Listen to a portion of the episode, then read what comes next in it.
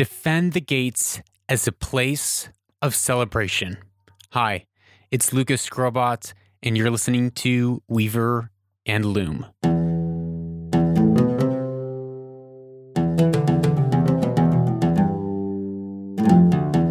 For the past few days, we have been talking about burning our bridges, building our walls, and defending our gates. And it's probably in today's age in society so counterintuitive than from what we've been taught. We've been taught to open the gates and tear down the walls and build lots of bridges.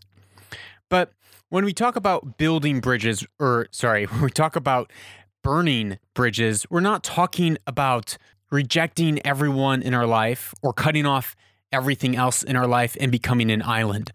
What we're really talking about is burning down processes and ways of thoughts that are negative, that are harming, that are against our cultural norms, that's against the story of the culture that we have set as individuals, as families, and as communities. Some of these thoughts, these bridges that might be coming into our lives unwantedly, would be thoughts of rejection. No one likes me. Everyone hates me. I'm rejected thoughts of loneliness or feeling that your like identity is wrapped up as being the black sheep of the family. If you believe these things about yourself, if you believe that you are a victim in your world, then you will order your life accordingly without even knowing it. You will view everything that happens to you as a victim, even if you're not, even if society is celebrating you, you will still believe that you are being victimized in society somehow because you have that root of belief, you have that bridge that is infiltrating your world, your mind, and your way of thinking without you wanting it to. You're allowing it to because the bridge is there, but it is definitely not serving you. It is definitely not helping you those are the sorts of bridges that we want to burn down, those uh, mental strongholds that are undermining the destiny that we were born to live, the thing that we were born to fulfill. But today we are talking about defending the gates. And in defending the gates, there are a lot of things that happen at the city gates. We talked about before that the city gates are a sacred place in ancient Mesopotamia and Babylon, which is Babylon, means the gate of God, that they would have their spiritual rituals and sacrifices right there in the city gates. And the city gates represent a, a sacred space for the community. Another thing that happens in the sacred space is that we have monuments and momentums, mementos so that we can remember the things of old. We can remember what happened to our forefathers and what pillars we have placed in the ground as a community to say, this is who we are, this is what defines us, and this is what acts as guideposts to help us move forward into the future. And it's a story that we pass down to generation after generation. Another thing that happens in the city gates, it is a gathering for celebration. It is a place for public performance and rituals, and in the ancient days for military parades and demonstrations. Now, what this is really talking to to translate it into our modern era would be the the realm of arts and entertainment and celebration. So in the arts industry, in the entertainment industry, it is doing something similar to what a a monument would do in that it's telling a story and weaving a narrative, but it's also celebrating. It's it's a spirit of celebrating these cultural norms and these cultural pillars. If we look throughout our films, we can see what the culture is actually celebrating. When we look throughout our the music industry, we can have a glimpse to see what is the culture of today actually celebrating? What are they singing about? What are they focusing on? So, in our lives as individuals, in our families, and in our businesses, we need to adopt and develop cultures of celebration. And I know for me, I, you can ask my wife, I am a very focused person and I put most of my energy into my work and I really struggle at stopping and celebrating at those mile points or even celebrating my family at those mile points. But if we're parents, man, we need to publicly praise and celebrate our children. We need to publicly put them on pedestals in front of our family and reward them for when they're succeeding, for when they are doing well.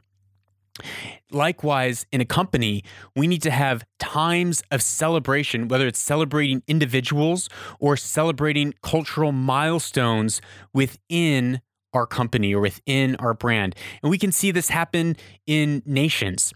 We have Independence Days, we have uh, cultural holidays where the entire nation takes the day off and they go and they celebrate, whether it's the founding of a nation or a, a birthday of a sheikh or a president.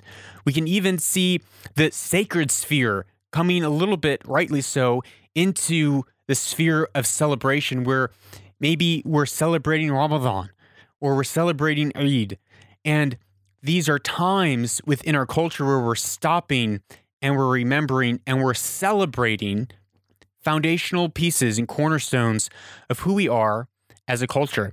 So the exercise for today is again these three steps. We're going to reflect and meditate and write down what are some of the cultural frameworks or the stories that we celebrate that that are happening in a ritualistic basis. So in in my family, we take Fridays off and we celebrate that as a family. It's a, a time to come together and spend as a family, and there's a ritual in it. Every Friday night, we cook a meal together, we cook pizza together as a family, and then we sit and we watch a movie. And that whole day, we're normally doing a lot of fun things together. We go to church, or other people might go to mosque on a Friday. So, this is part of those ritualistic rhythms and celebrations of coming together.